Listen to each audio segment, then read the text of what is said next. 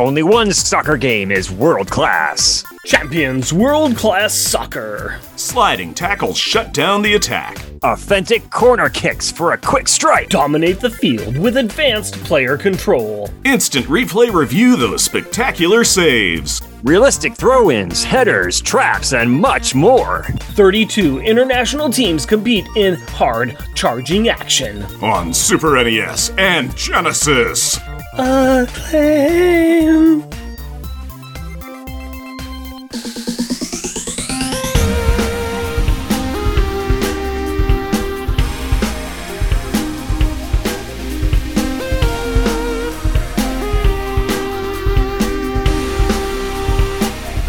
Welcome, dear listener, to our podcast. Jeff and Rick present Unpacking the Power of Power Pack. Where we journey through each issue of the most underrated Marvel series of the 80s while drinking beer. analyzing awesome and amazing adolescent adventures and absorbing alcohol. I am Jeff. I am Rick. And I am Corey. Shooting at the walls of heartache, bang, bang. I am random banter. Random banter time, my friends. Talk to me, tell me tall tales and tantalizing tidbits of trivia today. I think I don't know if I want to do that, Mister Pat Benatar, because uh, you know you are you are just singing off key, my friend. Yeah, that was singing pretty off key about warriors. Come out and, And why? play. Why? Why Why? would I have a song that would have warriors in it? I don't know. I'm going to ask our, our our lovely guest here, Corey. Why would he be singing about warriors? Well, it could be an amazing coincidence, or well, it could be both actually, but more more likely it is that because we are talking about New Warriors today, we're talking about New Warriors, Alex Powers' first mission with the New Warriors Yeah, yeah. in time and time again. time and time and time again it is. And we brought you back because you are our resident expert of New Warriors. Actually, you're one of four resident experts of New Warriors that we found. But uh, you have a nice website that we have tapped into to help us figure out what's going on with these new crazy kids, the New Warriors. And we really wanted to have you here because we know Power Pack. We don't, we don't know New Warriors. We don't know them at all. And there's a lot of New Warriors we got to get through. We've got a lot of issues. Yep. We're starting at 47 and we are going to the end because Alex is appearing in all these, but not all of them and not a lot. And I don't want to cover every single issue. So we are doing something very strange. And since this is my crazy concoction, I'll try to explain it. We're going to do really brief synopsises of each of the books in four different episodes. So, this one we're going to be covering, like Corey said, the time and time again mini arc that we've got here, and then we've kind of cut up the rest of the books into other little arcs as well. That's kind of about it. We got a lot to get through. So, you guys want to say anything else?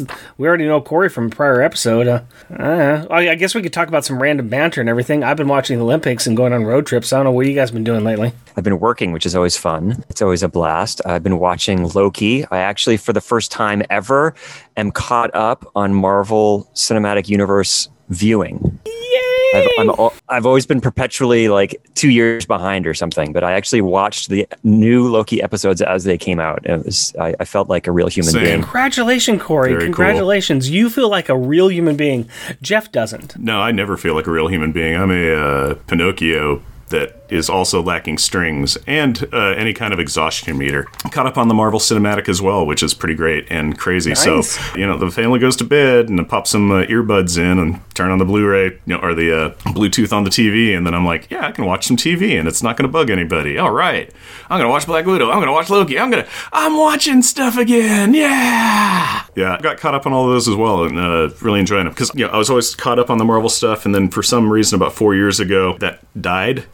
And now I have a four-year-old, so No coincidence. No, no coincidence. coincidence. But she did have a four. Yeah, yeah, but a week or so ago, she had her fourth birthday, so that was cool. Yes. Yep.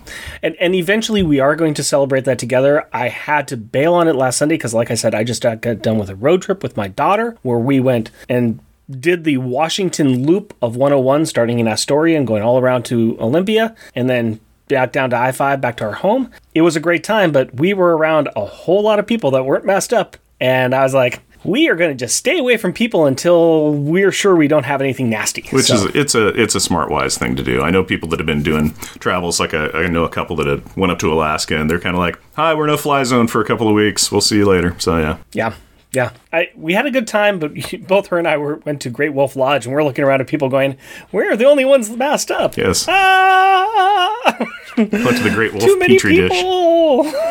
and yet we had a good time. That's good. Most people do there. Yes, yes, and there and while we were there, we saw a lot of kids, a whole bunch of kids, a mass of kids, not unlike what we're going to be seeing now. But before we get to that, I think we should find out what happened, you know, last episode, and I mean last episode, like prior to all the really awesome interviews, the three, well. Two interviews that I broke up into three episodes, but the last three episodes where we did interviews. But where did we get here from our last issue that we read? The first issue had the New Mutants travel to a despotic future in which, gasp, mutants are in the ascendance while humans are left to die in the streets while being blamed for their own hardships by the big bad of the run, which is a 50 ish looking sunspot who is being opposed by a very elderly great grandmother looking Katie Power.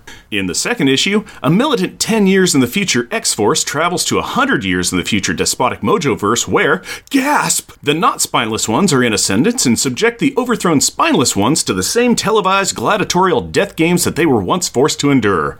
All of this is being overseen by Shatterstar, who quickly joins the side of the freedom loving X Force to overthrow his overthrow to spread peace and equality to everyone involved, which helps X Force member Frankie Power Packs Power to continue to think of him as a hunk factory. Now that the time traveling despotic future seem to wreak havoc on all characters' aging continuity, two sentence replay is over. Why don't you give me a beer and tell us what our Power Pack pick is? My pleasure, my friend. Now, I'm pretty sure that, if I remember correctly, last time Corey brought his own water to our lovely party. And I, I'm wondering, did you bring water again? And did you bring it in a relevant container? Because I think you did that last time as well. I did. I this is water from the great state of California uh, in a Nova glass, which has been so loved that you can see the label is well. I guess I guess you can't because this is not visual, but but uh, the label is completely. You can just see his fist. His head's gone completely. His right fist is totally gone. Like it's this is not dishwasher safe. Apparently, I learned the hard way. This is my second Nova. I have a backup one that's in better condition. That was exactly what I was going to ask you because I was like, we've got one Nova there. And really, if you're going to be relevant to what we're reading right now, there should be two Novas. So you have two Nova glasses. That is appropriate. That is very appropriate. He's got his museum piece and he's got his uh, everyday bang around working glass. or what we like to call it, That's right, we call that's it right. the the glass for this reality and the the tarnished glass from another reality, right? Yes. Right, yes, yes, right, yes. Exactly. It's t- tied to Lo- Loki now. This is the variant. This is the variant glass. All right. And for you, Jeff, I gave you a nice little surprise in a lovely paper bag. You did. Why don't you go ahead and reach in there and tell me what beer we are going to be drinking today? Let's see what is in this bag labeled New Warriors Number One, episode incorrectly 87. It is. Ooh, it's got squirt gun on it. Super soaker. This is Laurelwood Brewing Company Kids These Days. Which is a hazy India Pale Ale. That's fun. Uh, yeah, okay, that's like a, a very scribbled on peachy color, kind of yellow. And it's got, you know, like a cookie monster and a record player and music and a fidget spinner and a skateboard and a super soaker and a lightsaber and a eight magic eight ball and a smile and a mixtape and a lava lamp. It's got, oh, a Nintendo uh, 64 controller. That's cool. Yeah, it's just got lots of stuff that you would be like, Yep, back in the day, this would be all drawn over your peachy, so that's kind of cool. And kids these days, hmm. Oh, it's because we're going to be reviewing these issues of New Warriors, Nova, and Night Thrasher. Yes, all about a bunch of kids. Yes. A whole mess of kids. And it took me And I- days to read them. yeah, I I give you a homework assignment. Usually one comic book at a time. No, no, no, sir. You got multiples. All right. So kids these days, 6.5% ABV, 40 IBU. How do you do, fellow kids? We're going to keep everything 100 and tell you this beer is lit. Brewed with a blend of northern and southern hemisphere hops, Kids These Days has dank tropical hop flavor and a hella chill stone fruit aroma. Raise a glass to the next generation. Cheers, brah. The bra is what sells it. The bra is what sells. It usually does. Yeah, we've got ourselves an IPA here. Now, is, is kids or days spelled with a Z? Oh, Days? days is spelled Yeah. as D A Z E, and kids is just kids. And these is just these, Okay. Oh, I see. Dazed. Yeah, as in as in dazed and confused. Yeah, yeah. which is what you are when you have children.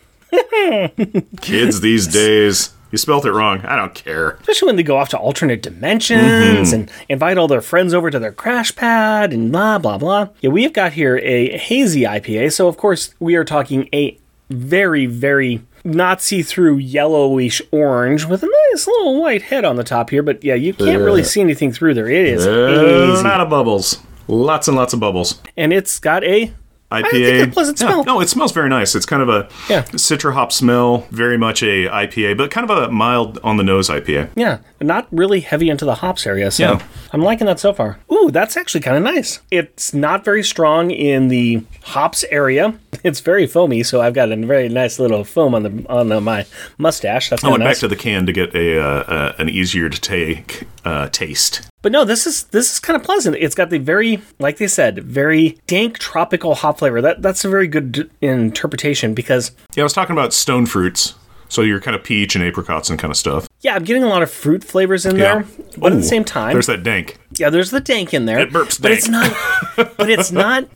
It's not really heavy on the hops, which is good. They're there though. You can tell. I can taste them. They're the Oh, yeah. hops is very much an aftertaste. Yeah, The front No, taste is is, just pleasant. pleasant and nice. The middle is you're like, oh, I can kind of taste those stone fruits and stuff, and then the dank and the hoppiness follows on the tail end. but this is very nice. Uh, right now, I don't know where it's at where you are in California, but we have got 91 degree weather here today, and this is quite pleasant on a hot day. Of course, people tell me it's hot. I got really nice AC, so eh, whatever. But. No, this is this is a nice summer summer brew. Yeah. This is something that's very cool, very enjoyable, very nice. Yeah, it's uh, it seems like it's going to be light on the tummy for now until it burps, and then it becomes dank and tropical. but no, that's tasty. But that's good because we need something light because we got a lot going on. Jeff and Corey, let's get into this. Let's start off with some creator talk. With these multi issue, multi book arcs, there is just a lot of creators to mention, so we are going to highlight the writers of the arcs and mention any other creators that stand out during our review. For this one, the writer of all these issues was Fabian Nicieza, and we're kind of getting the final efforts on his book. We've got about, I think, three more after this run before he's it's his final. I was going to include those three into here, but I just included in the next run because we are dealing with a lot of books already. Um, you are our expert here. Do you have anything you want to say so far about the writers or any of the other creative talent that's on these books? Well, Fabian really set his mark on the book. Like he started writing it from issue one. And so he's been writing it now for four years at this point. And yeah, he's just about to leave. He uh, wasn't planning on it, but he was at this time writing X.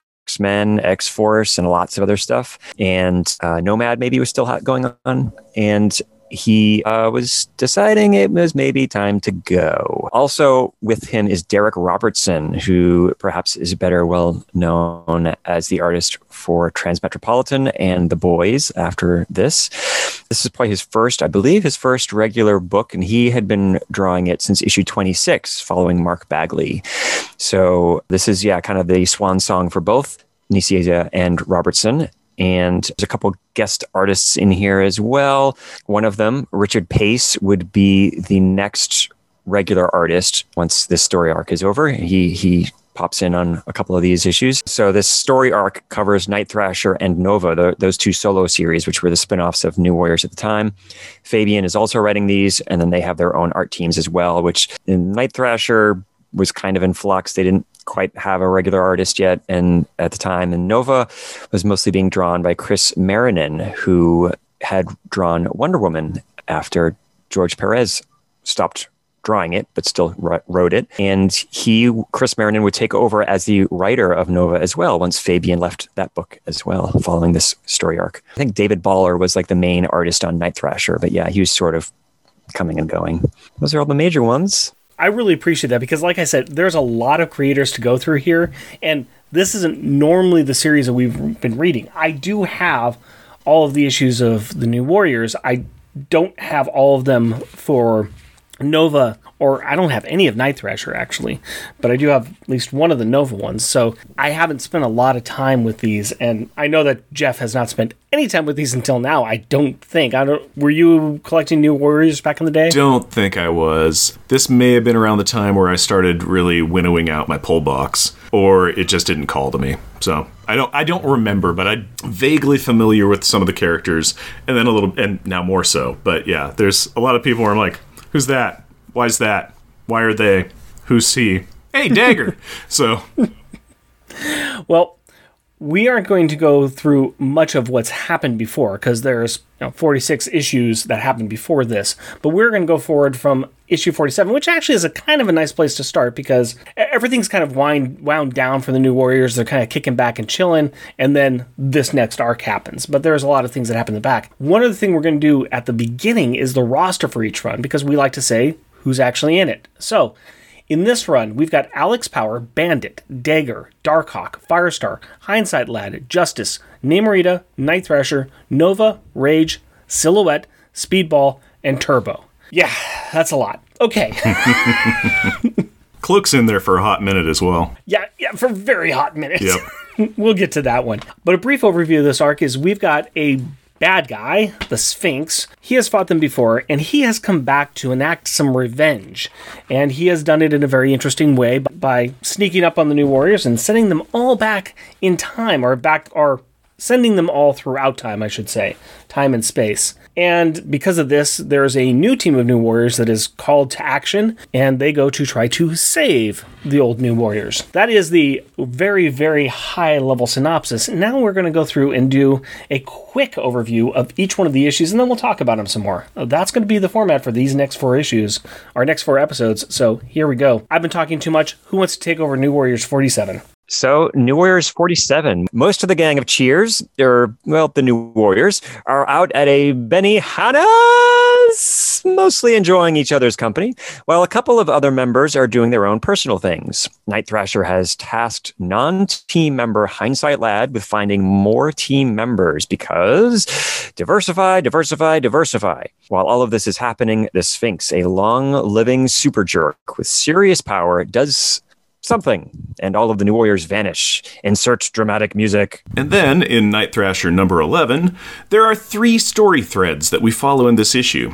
First is a retelling of the Sphinx tricking Merritt Karam, the woman who held the power of the Ka stone, or also known as Lady Sphinx. And this shows how the Sphinx took back half of the power back to himself. And then we find out about a few of the warriors, specifically Night Thrasher, Silhouette, and Namorita. Both have been shunted back in time. Dwayne is in Alabama and becomes involved in a situation where a runaway slave is about to be lynched. Before he can find out where or when he was, he is captured and put in a noose himself. Next is Silhouette, who is in the jungle of Cambodia. She is captured by men wearing armor that looks a lot like Night Thrasher's and is taken to a room filled with children, one of who is Tai, who wants her to kill a rival of hers. You know, kill another child so it doesn't lead back to her. Finally, we have Namorita, who is under the sea, spying on Atumok for the Atlanteans. Discovering that Atumok will shortly launch a deadly attack on the nascent Atlanteans, she does not want to help them because she is afraid of changing history. But she reluctantly teaches the early Atlanteans some advanced combat techniques. Next in Nova number 6, after a recap from the Sphinx, we find Rich in the remains of Manhattan. Apparently, he is in the future. Earth is a barren wasteland, and the few people he meets blame him Nice. He finally meets the Nova of this world, or alternate world, or wherever. Apparently, this Nova was away and was not able to stop this disaster. Way to go, Rich. Next, we see Rage back in time finding a group of white men beating on black slaves. Rage reciprocates with relish, taking down the slavers and breaking the chains of those captured. He then finds the harbor and campsite of the slavers and has a little chat with them, explaining that he will use his power to bring down these men with great vengeance and furious anger. That is when the slavers mention that these people were legally sold by the chief of their own village. Yikes. Last, we find Firestar back in the pilgrim days of Salem, Massachusetts, where she's being burnt at the stake for being a witch.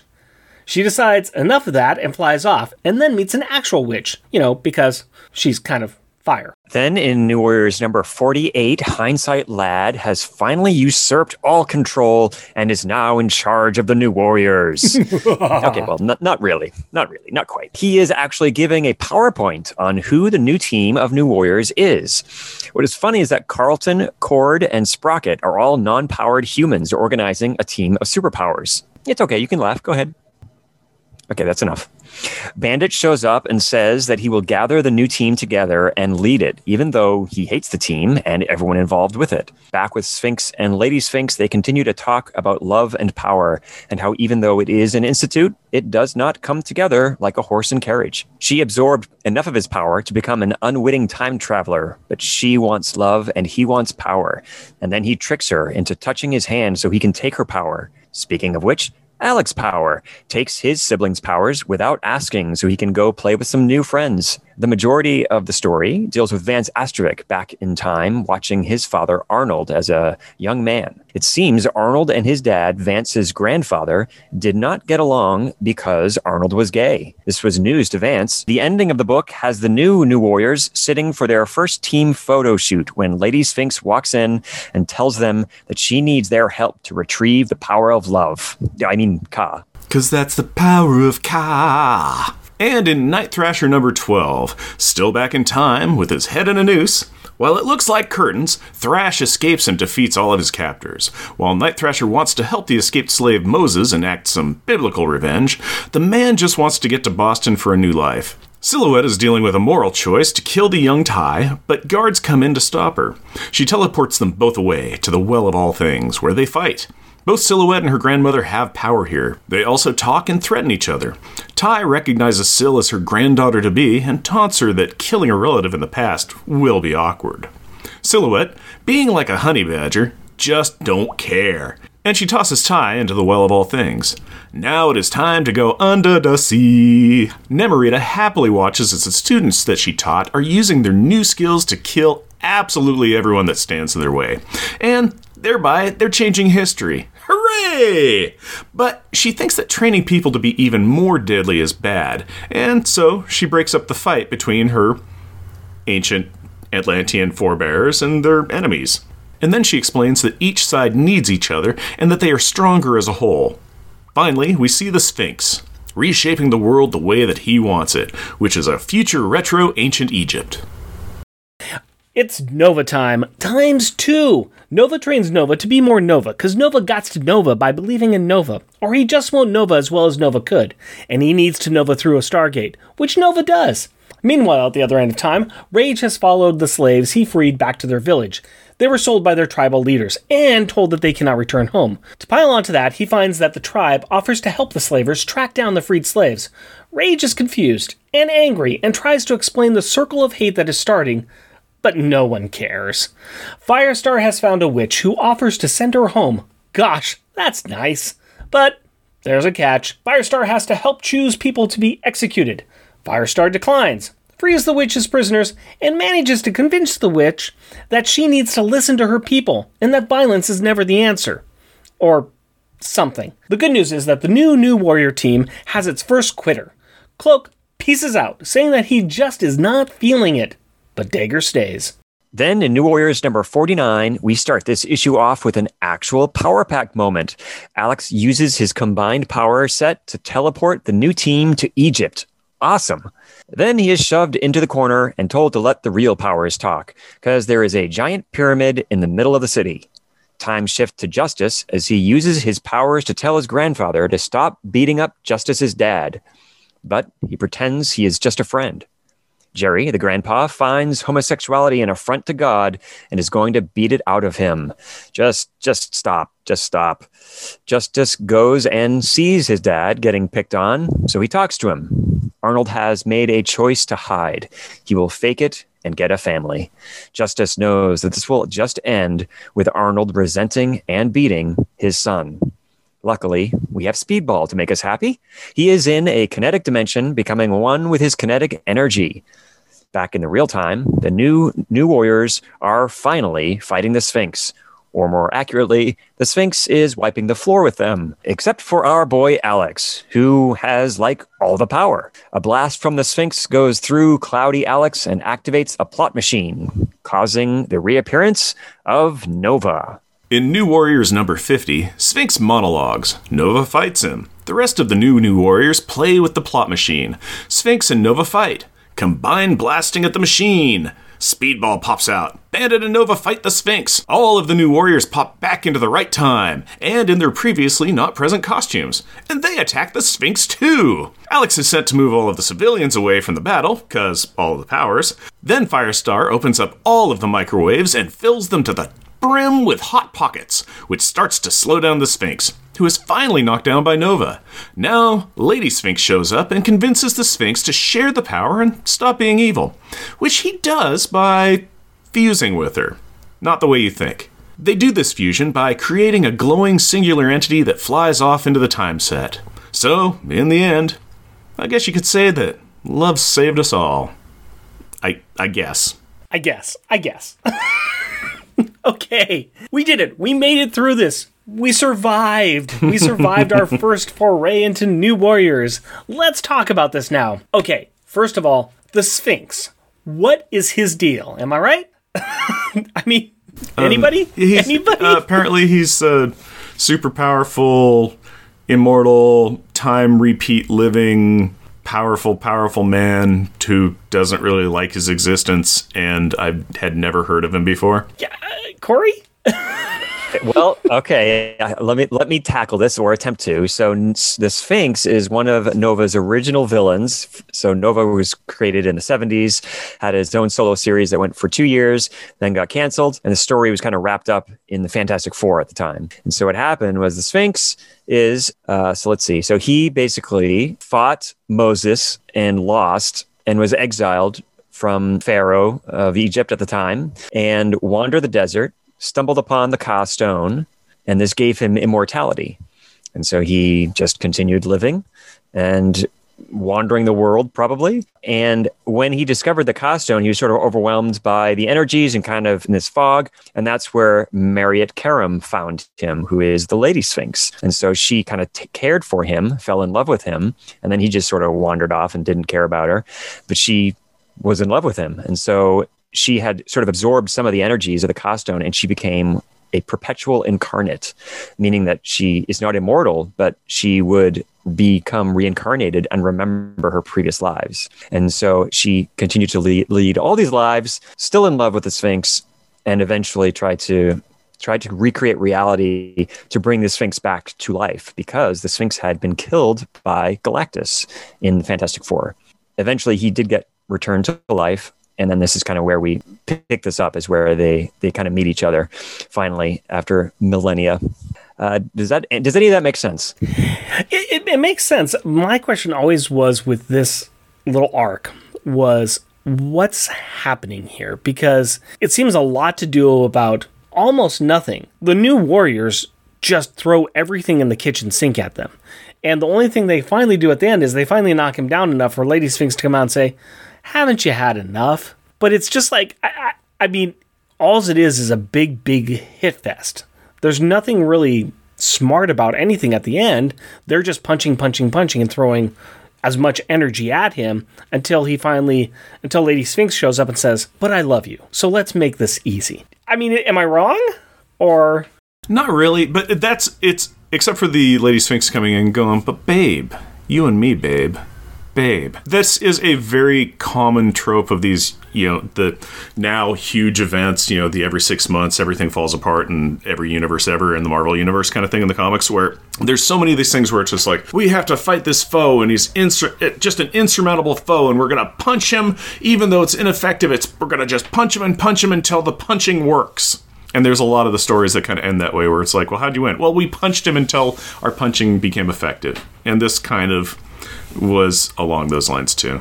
It, it kind of reminds me of another New Warriors story, uh, the Kings of Pain was in the first annual, the New Warriors annual, and they crossed over with New Mutants, who were uh, becoming X Force, uh, X Factor, and the and X Men. You know, basically what happened was they the, the main villain there became Proteus, like the reincarnation of Proteus, sort of like a merged version of Proteus and this other character, and he too was a gigantic, cosmically powerful thing, and everybody just sort of like, well, we don't know what else to do, so let's just try and punch them until we figure something out.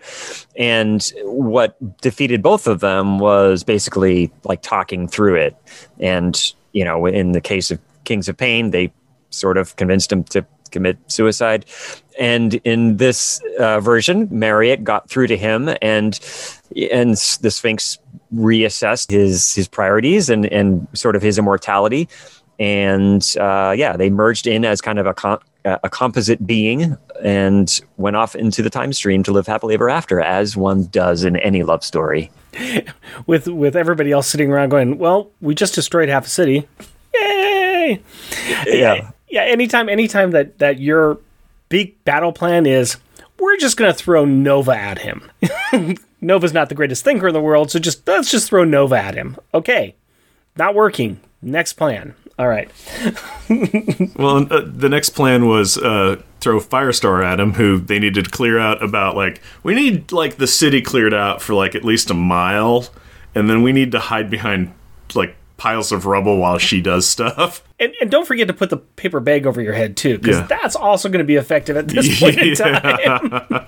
Speaking of, well, we spoke of old members, but what about the gathering of the new members? Because that's a big part of what this is. It is, we're going to not get rid of the old team, but we're going to add on to the old team because nobody really. I think Silhouette ends up moving off with Bandit, but for the most part, the core members of New Warriors are still here at the end of this. It's just we've added more people. Mm-hmm. So, what do we think about the gathering of the new members? I'm going to start off with Corey because I know Corey's got feelings. Uh, yeah, I mean, to me, you know, my heart will always be with the original. I would say eight but I do like all these characters. And what's interesting is that originally what was going to happen with this story is that New Warriors was going to spin off and have a new team book. And so there was going to be, you know, the New Warriors and the newer Warriors, or maybe just the Warriors and the New Warriors, or something like that. But so this forming of a team was originally going to, eventually going to be its own team. Never happened, of course, because by now the comics market was sort of imploding. And so they thought better of it. But uh, yeah, no, I like these characters. I think you know some of them. I, you know, like Dagger. You know, sort of belongs with Cloak. I kind of I, I feel like you know they, they sort of have this symbiotic relationship that's that's you know sort of weird and deserves to be explored uh, as its own. And and Alex Power, I feel like deserves to be with the Power Pack. And so there's these characters that they're sort of like pulling out of other books, which kind of worked originally with the original lineup, but they mostly were sort of sidekicks rather than partners and teammates. And so I think that maybe why is why it doesn't quite feel like they fit as much. But Turbo is great. I like her a lot. And Bandit, I kind of I kind of am a sucker for characters that that are like troublemakers. So I I, uh, I like Bandit. You know, it's good to you got to have your character that's sort of ruffles everyone's feathers. So I think he's good for that. Would you call him the Wolverine of the group? Yeah, that, for sure. Yeah, Absolutely. It's yeah, that's basically the fill that role. Yeah, yeah he, has got Gambit's trench coat and and Wolverine's you know attitude, sort of. I don't play well with others, so I guess I'll rule this, uh, lead this team. Yeah, yeah, yeah, pretty much, pretty much. And and then we also have Darkhawk yes. too, which I remember at the time. I was collecting Darkhawk, and I liked the character of Darkhawk too. So there, there are definitely characters in here that I do like, and I think that it's interesting. But I know that the further we go into this, the more we're going to talk about. Okay, is this working? Because there's a lot of people. I mean, in a team book, that's hard enough to juggle a lot of people, but now your team book has a lot. And they even kind of joke about that at the end of this story, at the last page there. Speedball kind of makes this the, the X Men reference. You know, now what are we going to do with 14 new warriors? So uh, yeah, it was pretty pretty well known or pretty acknowledged that it was crowded. In the next issue, actually, in which you'll probably talk about next episode, they they have to deal with that. Now the other thing about this entire story is that we have the New Warriors split across time. The old New Warriors split across time, and they are all in their own separate stories. And so we have a lot of different storylines that we really that have a lot of meat on them. If I'm going to be honest with you, I think that the overarching Sphinx storyline is very weak, and especially with the, the new New Warriors there, I think there's a lot of time that they're sitting around like, What are we doing? Every time the Sphinx part would roll in, it was a retelling of the same thing that they tell everything. So it was just kind of like, okay, we get to fi- we get to fill a good two pages with Sphinx origin story and Lady Sphinx origin story and uh, love, Mm-hmm. power, institute, carriage. You know, it's just like it's just it, they just kind of Repeat, yeah. Oh, we get to cool. We get to do some filler of these things where it's like, yeah, I understand you kind of need to do that in case somebody just picked this issue up off the rack and never had seen it before. But yeah, there wasn't they weren't doing much, and it really was just the repeat cycle of you know Lady Sphinx. Oh well, I, I still love him even after all these years, and I want him to love me. And Man Sphinx going ha ha ha ha ha ha. But in the meantime, we have these other stories going on. We've got Justice with his dad, Namorita, uh, trying to put together, uh, try, trying to solve the differences between the early Atlanteans.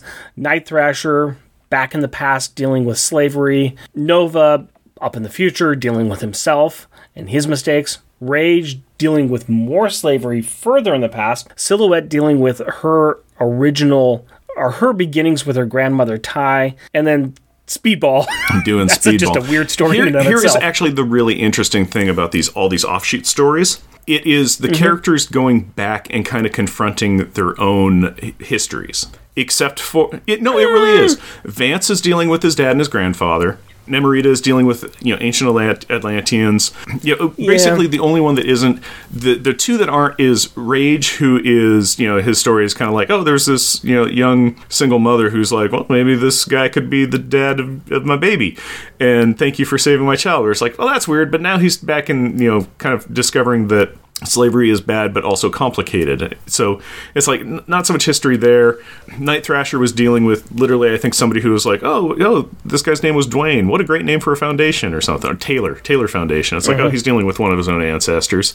And then firestar was dealing with basically just the persecution of witches as opposed to mutants and dealing with uh, i'm not going to say agatha harkness but the apocalypse of the witch set. And then we have Nova, who's way in the future, dealing with yeah.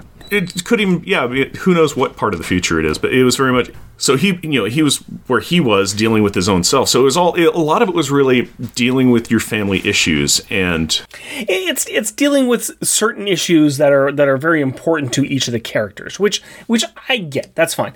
My question to you guys is which was your favorite? Which do you think worked the best, and which do you think worked the worst? So speed. Well, I just want to talk about Speedball just briefly Yes. because it's so it's he gets sort of page count. He gets sort of short shrifted, but his, his is the most intriguing. Yeah. and perhaps the best art, Yeah. I would say. So again, this is more like you know alternate real var- variant reality of wh- what would have happened if if. So originally, the original plan for Speedball was that uh, in his scene he he there's a bubble that he, and he and he eats it and he learns something about himself, but we don't know what it is.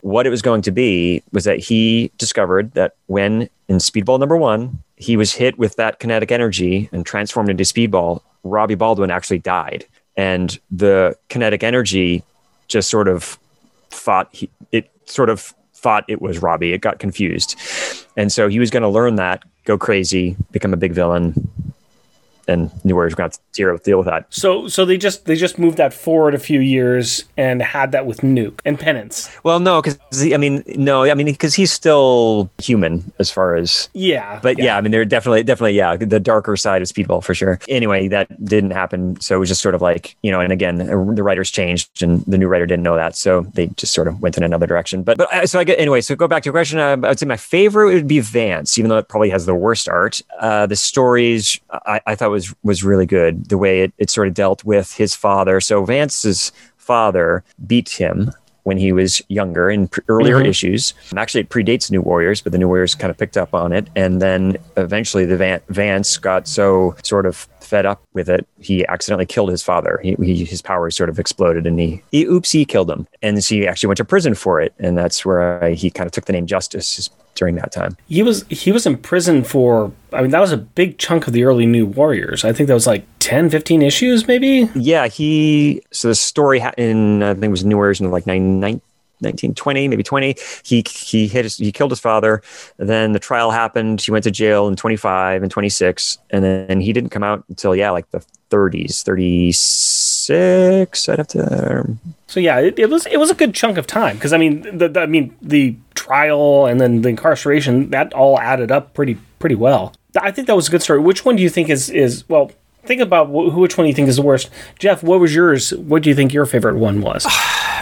it's kind of hard because uh, a little peek behind the curtain. I didn't really like this run, so uh, so that's a little bit harder for me. But I think I may have liked Kymaera, or also known as Namoritas.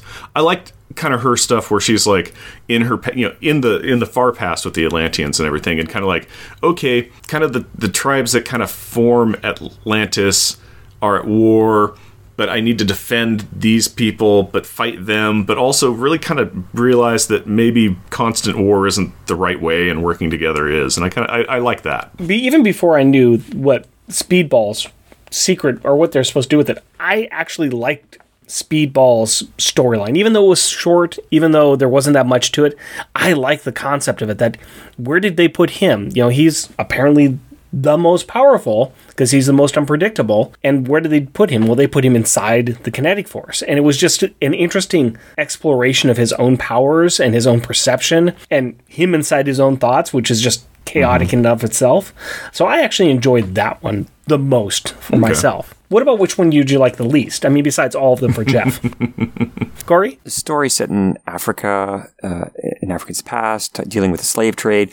It's just a really delicate topic. And it, it well, the Noirs have always been about young, idealistic heroes having to confront uncomfortable truths. But this is it's just really uncomfortable, more so than when I first read it, probably because of my own increased awareness, maybe as I've grown up, but also due to current events, just the context that we're reading this story in today. Rage's response, it feels so authentic, uh, hiding in a tree, the four year, 14 year old boy. Uh, I often want to do the same.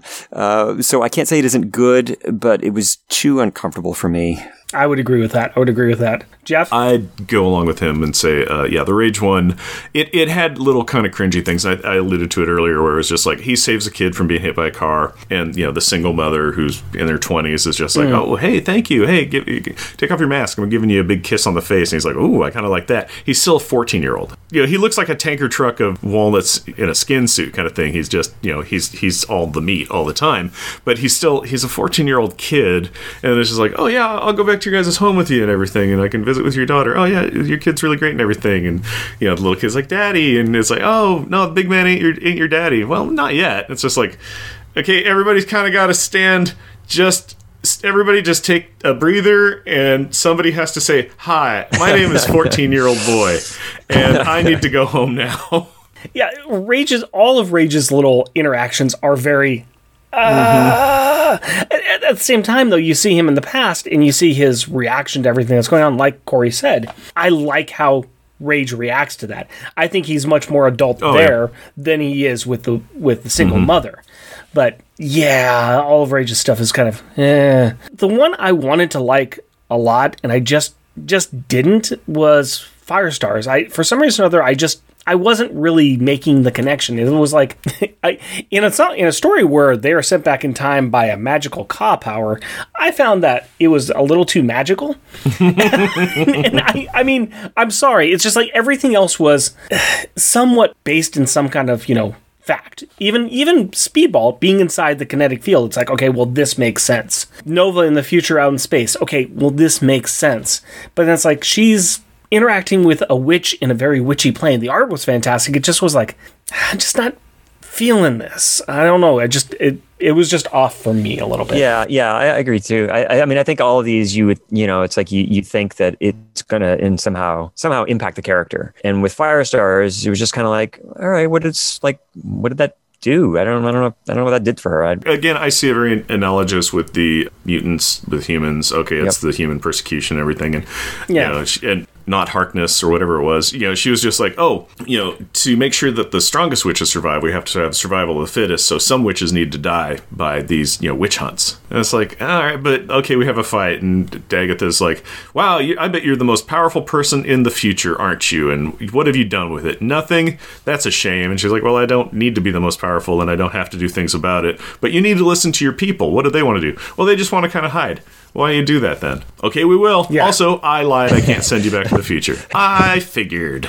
Overall, what do you guys think? Is this was this too much to pack into these issues, or was it enough? I mean, there's a lot of storylines going on here. There's a lot of moving parts, especially adding more people in here. Was it too much, or do you guys think that Fabian pulled it off? I think they needed to knock a couple of corners off. They didn't even have to have new New Warriors, in my opinion, on that. It could have been everybody shoots through the time stream, learns a lesson pertinent to them, and comes back, kind of thing. But I think I think a little bit is that the format three series the two solo series effectively turn into anthologies for two months. You're right. Like there's there's a, there's so much story, and in a way, we almost don't get enough of all of these little stories. But there's so much of it, it overwhelms it. So yeah, I mean, this is this is uh, I can I can I can recommend you some some of my favorite New Warrior stories. This this probably wouldn't be one of them. It's it, it's do it uh, do uh, it. You know, I mean, the first 25 issues uh, are amazing. 18 through 25 in particular are at high, high water marks for me. The New Warriors Volume 2 Omnibus is coming out in February, and that has some fantastic stuff, including actually this story, but but some of the stuff that's before it, I, I think actually is stronger, particularly the Poisoned Memories story, where a gang kidnaps a lot of New Warriors family members and either harms them or kills them or maims them and the warriors have to kind of respond. And forces of darkness and forces of light is a great story. Darick robertson has some amazing art in that. So um, i think this was ambitious but i think yeah i think the like structure of the format of having three series and the way that the stories kind of like were weaved through it. I think the the format locked in the stories too much, and it kind of harmed it from getting as much out of the stories as you possibly could. Because, because yeah, like you, each of these each of these time travel stories could have been their own like four to six issue miniseries, and they basically got two issues. Yeah, and I think each issue, each story in each issue had like uh, six or eight pages, and maybe eight. Let's go to the reason why we're here because we are here less about the new Warriors and actually about Power Pack. So, what's going on with Power Pack? What were the Power Pack moments? Well, there were only like three in all these issues. Alex spent a lot of time, and Alex will be spending a lot of time in New Warriors, standing in a corner saying, Hi, hi, hi, everybody. I'm a new warrior. I'm a new warrior. Yay! Look at my jacket. Alex has two real big moments. One of them, there's multiple things. Well, first one is he steals the power. He steals the powers from his uh, siblings while they're all sleeping. Good job, Alex. You know, you got the phone call from Hindsight Land Bandit, and you're like, yeah, I'm going to do this. I'm not going to tell my siblings because that's their idea, and I listen to what other strangers tell me to do, so we're going to do this. He steals the powers, which we found apparently he can do last time we saw Alex, he couldn't steal powers, or they couldn't switch powers anymore, but apparently because he's older now, he can take their powers. So he's got all the powers. Then he does some cool things when he's not being put into a corner. He teleports. He jumpstarts the big computer plot device, and he uses the his really fast speed Julie flying power to save all the civilians. He did a uh, a jackhammer on Sphinx when everybody else got knocked out. Mm-hmm. He was the only one that was still upright after that before you know like Nova popped out and stuff. In the fight, he was the best. Sphinx couldn't touch him. Sphinx was he was almost on par with Speedball because you know Speedball's incredibly unpredictable, and Sphinx is like, well, I can't hurt this guy because every time I shoot him, he clouds yeah. up, and then he's really fast, and then he's you know got this destroyer power. Well, I'm just going to ignore him and everybody did. Yeah, that was frustrating with all the Alex stuff because oh, even the teleporting teleports the team. You know, it's Hein. Oh, we were going to use you know Cloak quits the team, and they're like, oh, we were going to use Cloak to ter- you know teleport us to where Sphinx is at. And they're like, oh, well, Alex can do it. And Alex is like, I don't have teleportation powers. In hindsight, lad, well, you do, you just don't know that you do. And then they very hand wavy science. Oh, I can turn everybody into mist, and then we go up into the into the stratosphere, and the Earth rotation basically means instantaneous teleportation to wherever we want on the world, which is not how that works. Yes, it is. It really does not. But I, yes, yes, it is. Right here at the beginning of New Warriors 49, that's exactly where it happens. Right there, I saw it. Yeah, but they are constantly like, okay, we're gonna have Alex do a really giant thing. Alex, why are you still here? Thanks, Alex. Stand in the corner. Shh, shh. Back off. Leave it to the, leave it to the real men who have like I don't know taser crossbows. We're mocking this, and Alex's may not be one of our favorites in the the main book, but he's got all the powers now, and he's kind of being a reserved Alex, which is cool. Mm-hmm. It's like Alex not showing off or anything. He's just, but it's too much. He's too much a wallflower. Corey, your thoughts on this? yeah, I mean, he. Uh, it's tough. It's a it's a it's a crowded book, especially when you've got stories or pages dedicated to one of the cast running around doing whatever in whatever timeline, and the only pages you've got of of Alex Power is is the are the only ensemble storyline. Like if you were a Night Thrasher fan, you've got at least eight, six to eight pages of just Night Thrasher. Mm-hmm. If you're an Alex Power fan, he's standing around with six other people, stealing up, eating up panel time. It's tough, you know. If you were a Dagger fan, you'd probably be even more fr- frustrated because she does even less. I think. I don't know. Dagger has some moments here because they give her a couple of scenes with discussing this entire thing with Cloak, and I, I think there's a little there's a little bit more in there. Not much, a little bit more. I think that the one who gets a lot of just nothing is probably going to be Darkhawk. Oh yeah, he's in that. He's isn't the he? one. He yeah. He's yeah. He's the one that's in it. I mean, even Turbo, she keeps getting hit on by Robbie, but you know, she's got a lot more screenplay and, and screen time, and we get more of her insight than Darkhawk. He's just like, hi. What did Darkhawk do? Him, Dagger, and Alex uh, all helped jumpstart the Yeah, that's true. Uh, That's right. plot machine. That's true. Is what they did. Yeah, Lady Lady Sphinx was like, "Quick, shoot your energies into the plot machine in a in a way that will bring back your friends," and they did, and it worked. All right, I think we are going to get into some more mocking as we move into our warrior wonderings. I like my little jokes. Okay, so warrior wonderings. We're going to start off with cover time. Stop. Cover time. What cover stands out to us in this run? We've got a lot of different covers to choose from, so let's do round robin here and see what covers everybody enjoyed in this run. Let's start with Jeff. Jeff, what do you got for us? I really like the cover of New Warriors 50. I did too. Do-do-do. It's the classic New Warriors, and they're all in the bottom part of of an hourglass, and the sands are coming down and you know filling up the thing, and they're all trying to get out, but they can't. And so it's cool because it's like, oh, it's a death trap, and it's a classic mm-hmm. kind of thing. And time is running out because they're dealing with time. They've got that. There's the you know the sands of Egypt. There's so many things on here where I'm like, yeah, that can tie into Egypt. Yeah, that can tie into they're running out of time. It can tie into the death trap. It can tie into the j- just so many things, and I'm like, that's a cool cover. And here's one other thing that you do not realize, Jeff, because you do not have with you the actual book itself, but I'm sitting here and I can see Corey's in there smiling too because he knows what I'm going to say. This is a very tactile cover. This feels like sand because it is painted on there with glow in the dark. So Yeah. all of the sand glows in the dark on this cover, and it is pretty darn cool. that's neat. That's why I chose 50 myself. I didn't really think any of the other covers really stood out that much, and I am a sucker for a glow in the dark cover. Corey, what about you? What was your thoughts on the best cover in the series? I'd have to go with that one too. Yeah, I mean, I have so it's a variant cover. So there's a normal cover, and then there's the glow in the dark one, uh, which which is the one I got as well, and it's it's very fun. And that and it is cool that like tactile because it feels like sand, you know, and, and so it's really. Jeff, I love all the connections you made there with the sand and the time and all that stuff. So it's so so great. I didn't know I could have just said it glows in the dark. cool. I, I know we're not really doing runners up, but I want to very quickly give props to New Warriors number 11. The cover is very provocative with Night Thrasher with a noose on, and that's very eye catching as well.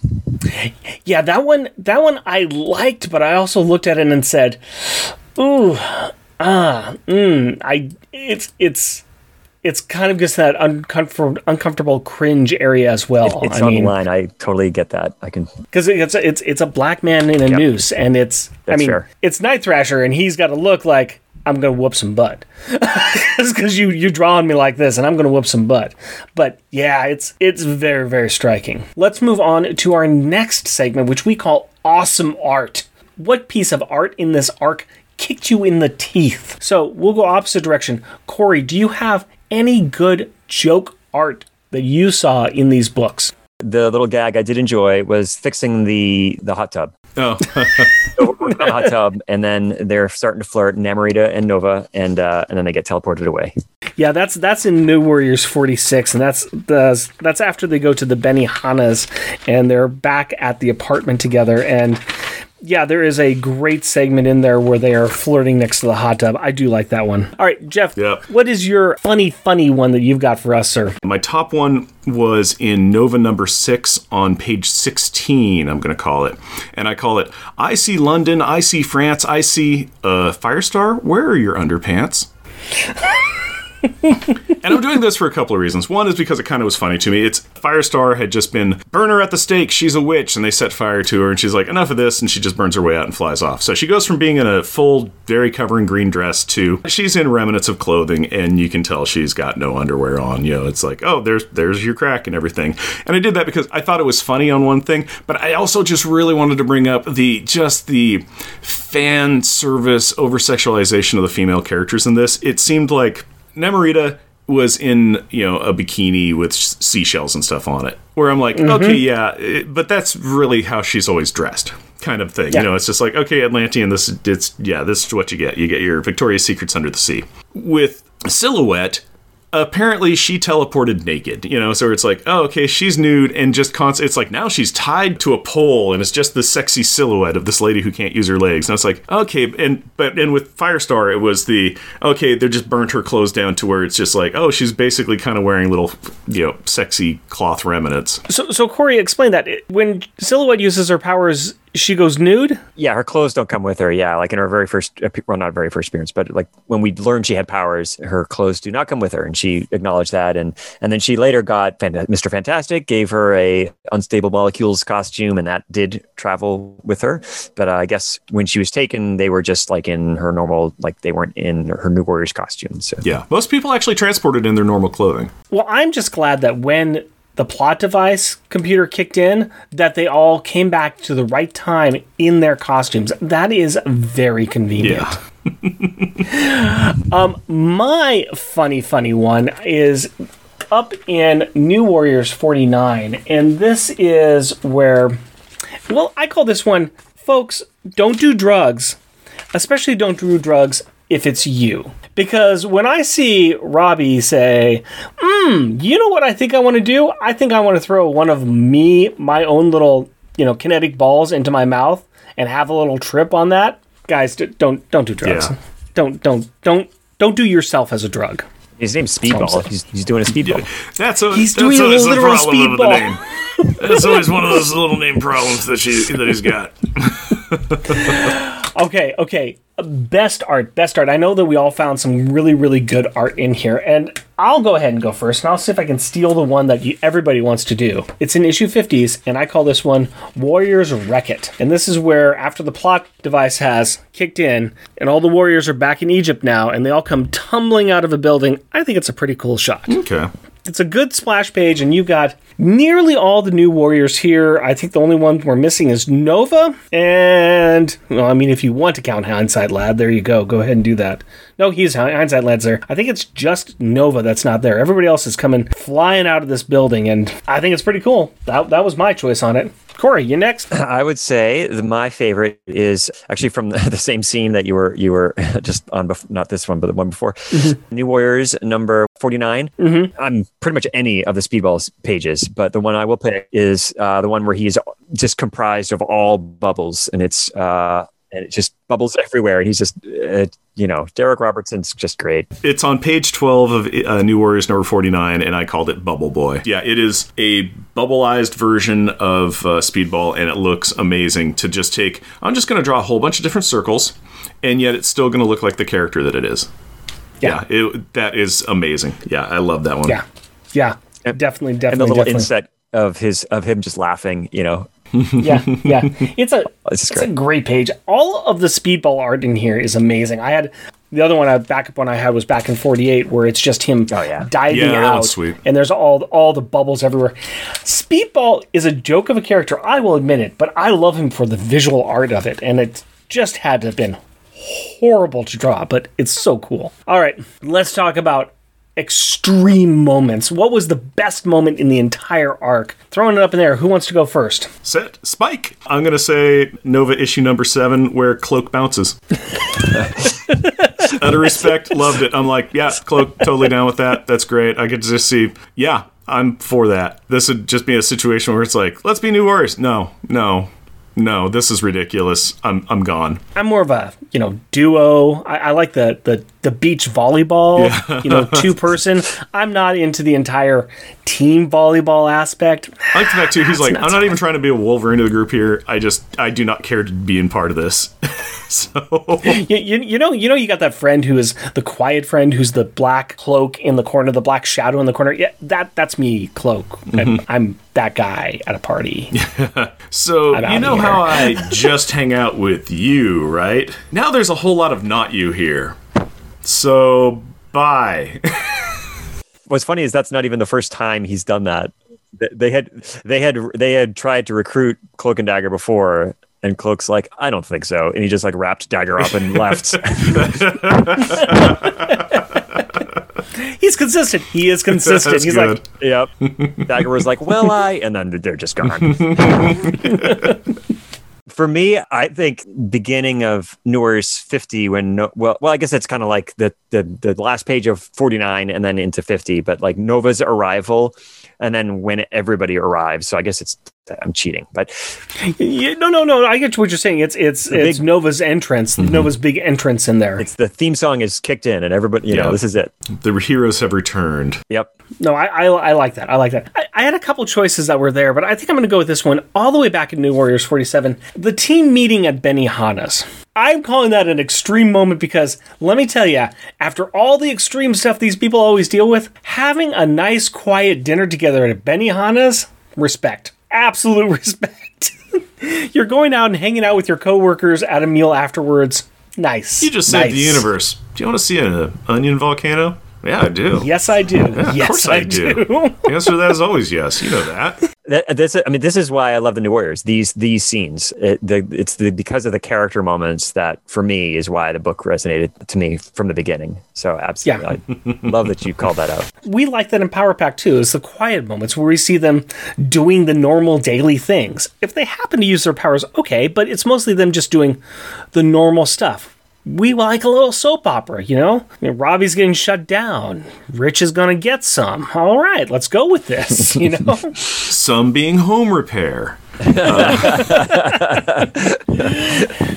All right. We normally normally have the best kid and the worst kid, and we're not going to quite do that. But we are going to take some of the love we have from the Power Pack, and we're going to talk about who's got a seat at the table. There are a lot of new warriors, and their table is only so big. So, who did the best, and who gets that really nice, comfy chair, and who gets to stand awkwardly in the corner? Who wants to go first with our worst? Because, right, Jeff, we always start with Yep, the worst. Go worst to best. All right. So who wants to start with their worst?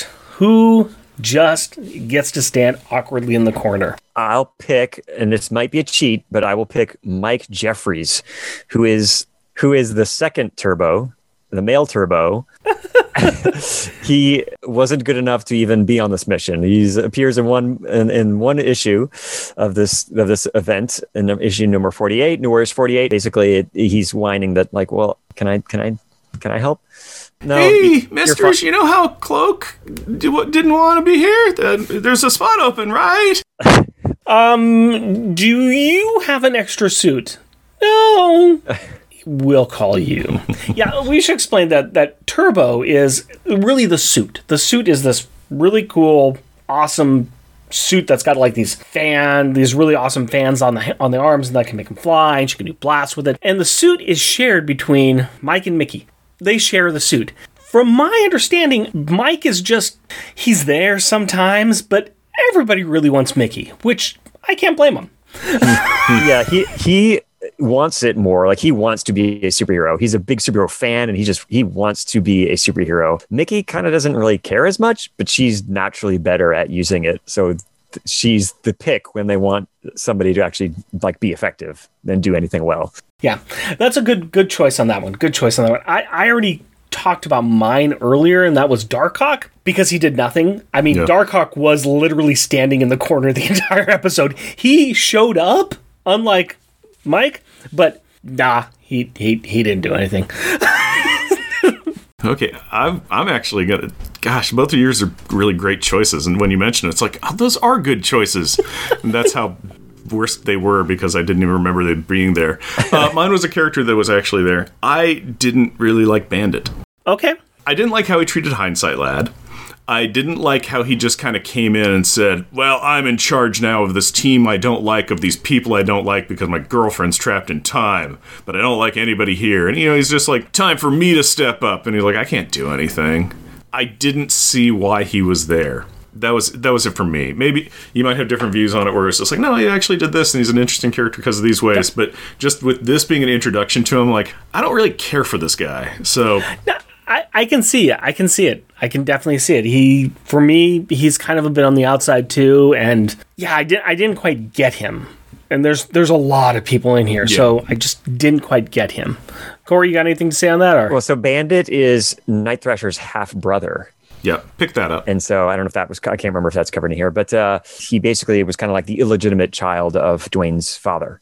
And so he resents Dwayne and wanted to steal everything from Dwayne's life, including his girlfriend, Silhouette, which he succeeded in doing. So yeah, I totally get where you're coming from. I think in this story, it's, it's, yeah, he, it's a little, he, he's supposed to be, so when Night Thrasher began, he was very much like this. He was angry. He was, he just declared himself the leader and rubbed everybody the wrong way. And so it's a little bit echoing that. Okay. Maybe, maybe obviously doesn't, you know, if this is your first New Warriors, that would make sense. You wouldn't know that. And you don't necessarily have to. but still, I think it's still in this, in this part of the run. It's just like, oh, he's kind of the downer. Yeah. Let's look at who gets the comfy chair now. Jeff, tell us who you think is uh, the best. I really like Hindsight Lad. I wish he was just called Hindsight because that would be a better name. But I liked Hindsight Lad. He it kept on rising on him where you know he's like, okay, now that we're getting the new warriors together, and like Night Thrasher's like, you're not a new warrior, and he's like, but he's there. He's like their he's their tech guy. He's their intelligence guy. He's he could have been their amazing man in the chair guy. He was a little pontificating and a little like, oh, extravagant. Oh, now that you know it's just soliloquies and kind of things. It's just like, what are you saying? You know.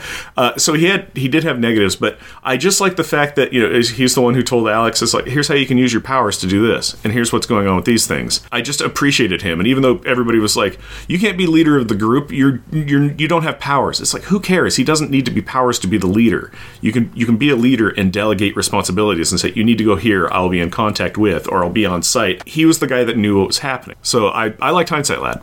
I, I hate the fact that you liked Hindsight Lad. I'm sure that it's going to kill a lot of people, but I liked him. I, I hate him, Mm-hmm. but at the same time, I have to respect your answer because you're not wrong, and that makes me hate it even more. I really wanted to say Alex. You know, I could have gone. You know, uh, Nova. No, Nova did some stuff. Yeah, so did Firestar. Did some stuff. Alex did some stuff. There's also a thing with Alex that was super cringe for me, where they're doing the big team photo in issue 48, which I call "Eyes Up, Alex," and that's because he's standing next to uh, to Dagger and got the kind of eyes down. You know, kind of like a little smirk, kind of an eyes down. He looks like a six foot five, uh, like 38 year old. Yeah, yeah, he, he's checking out Dagger. He's checking Dagger But out. later on, I think in at the end of 50, uh, 50 they show him like standing next to Dagger, and he's looks like he's about like 13, and like you know comes to like you know torso height on her. It's just like they were super inconsistent with him. So he did stuff, but he got shelved a bunch, and some of the stuff he did didn't make sense, and he had that kind of cringe moment, which I know the artist put in as like this will be a little funny joke, and it's like yeah, I don't think Alex would do that because Dagger's like a friend, but you know what, what about you, Corey? Who who did you like the best in the series? We're giving them this this seat because they are the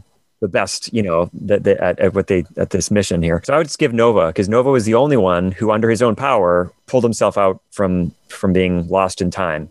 in hmm, space. yeah. he he kind of was the only one who really defeated or un, undid Sphinx's plan. Sphinx is his big enemy anyway, so it's kind of like. In a way, it's more his story than anybody's. If it's if if one of their, That's I good English. It's okay. It's, it's, Okay. We, we were with you. We're with you. uh, so yeah, I'd give it to Nova. I can definitely see Nova. I can definitely he he was a big star of the story. He was one of my he was on the short list for me. Same with Firestar. And for some weird reason, I just had to keep going back to Speedball. I did like Speedball in this one. He didn't have much. He came in bouncing in the end. He made some difference there. I liked his little story, and that sold it a lot for me when I was looking at who I thought was the best. I liked his own personal self discovery, especially since he wasn't doing talking to anybody else but himself. okay. And so that that for me was very very interesting, and I think it was a very good character beat for the character. Okay, so, hold on. So what we're saying is that Rick, despite any evidence or contrariness, liked Speedball. yes, Yeah, Rick liked Speedball. I like Speedball. Okay, That's uh, can't argue with that. He's great. can't, can't argue with that. Can I? it's super on brand. I like being on brand. All right, all right. I think that we have burrowed through this section of the New Warriors. Let's talk about something else, specifically what we thought about our drinks of this issue. Cheers, gentlemen. Jeff, how you doing with this uh, kids these days? Uh, I'm, you know, the kids these days are actually pretty good. The downside of kids these days is that it has a lot of sediment in the can, where when you go to f- fill your pint up again with the remnants, it goes. And so I've got a big old sediment layer at the bottom of here, which wasn't there originally. I'm like, oh, I'm still going to drink it. But otherwise, the taste is consistent. It's not a lot of IPAs or IPA variations. You, know, you drink and it just like ah, it just seizes up my mouth or my tongue, and I just kind of have to take a minute to kind of get back on track. This is just it's. I've been sipping it all this time. I've been enjoying it. It's it's nice. I'm giving it a good strong four. All right. I think I'm with you on this one. I'm enjoying this too. I think it's a very solid beer. It's got good flavors. It doesn't have that big hoppy taste that neither of us like. It's it's got a good juicy type of flavor that has been very consistent. I am with you on that 4 rating and I think this is a very good beer and this is a local with Laurelwood Brewing Company. It's very very local to me over here on my side of town in Portland, Oregon, in over near Sellwood area, actually. Highly recommended if you ever come to town. Highly recommend their restaurant too. It's another good restaurant. But we should ask about that good California water. How's that treating you there, Corey? It's it's good, and you know what I did this time is I I took it from the tap and then I used a Brita filter, but but I used an I used an old Brita fitter, f- filter. Like like I probably should have swapped it out by now, like three months ago. And that gives it a really interesting flavor. Really kind of gives it some character. And uh, That that that that, that, that failing charcoal yeah, kind of flavor. yeah, that's sort Yeah. of like. Did somebody drop some pepper in here? you know it's good for you if you can crunch it between your teeth. ah, yummy. and normally we do the kids' perspective, but I just couldn't get my daughter to read this giant number of New Warriors books that we've been going through. So, onward to the shout out time. We like to recognize those listeners that take the time to write in and leave us a review. This is for episode 87, our first installment of our awesome interview with Carl Potts. 808, comic book fan. AJ, certified mass mister. Al Sedano and Resurrections, and Adam Warlock and Thanos podcast. Chris Lydon.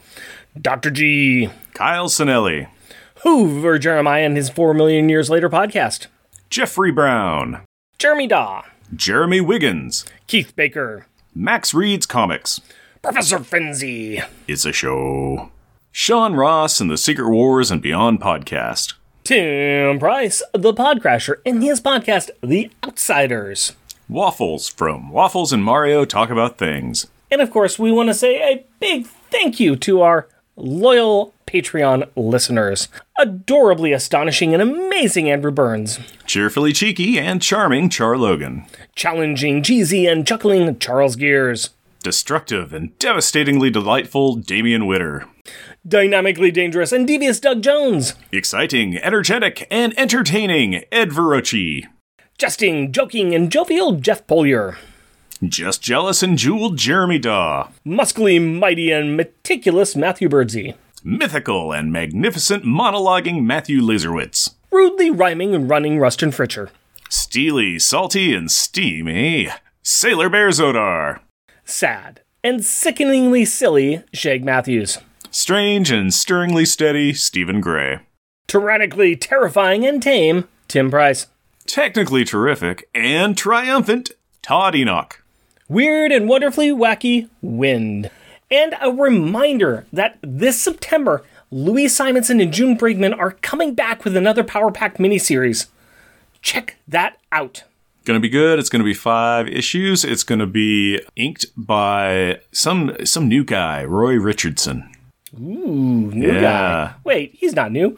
No, he's not new at all. In fact, uh, June knows him very well. I would like to do a big thank you to the following people who helped made all of this possible. First of all, to Thomas and NewWarriors.com, where we took a bunch of information. And thank you to our future guests, too Delvin the Dark Web Williams, David Gallagher. They have all helped us with this New Warrior content. And also, thank you very much to Corey Blake and his website.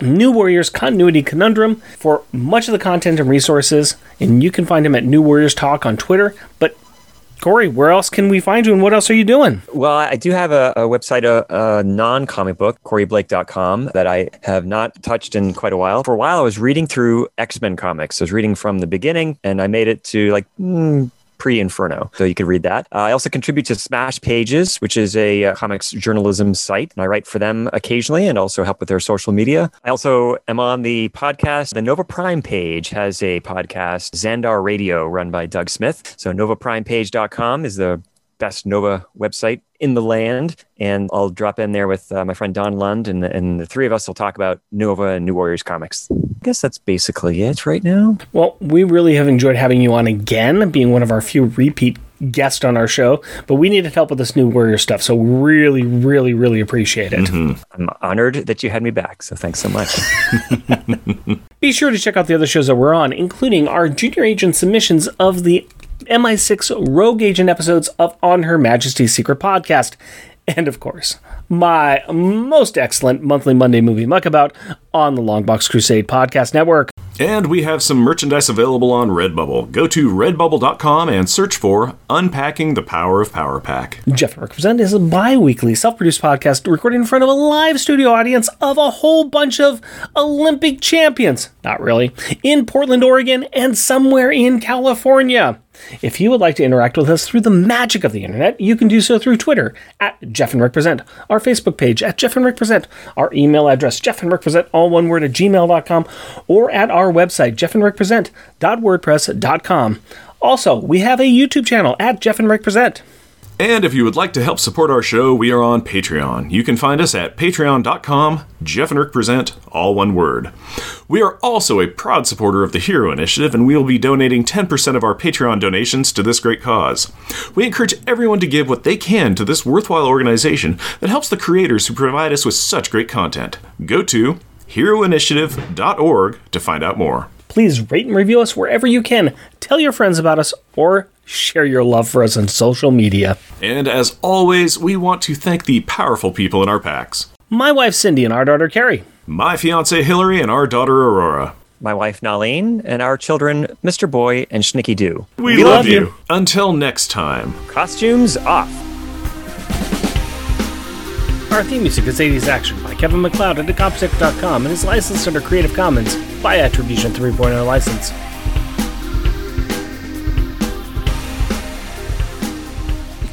There you go. That's how. this is where we gained our fame from. You better believe it. test, test. How did you watch uh, Black Widow? Magic! Wait, I know how. You know how. we don't need to talk about piracy. Anyway, but it's not piracy when when I give you the uh, when I give you the password for my account. and then I choose Gaston as my avatar because that's fun. test test.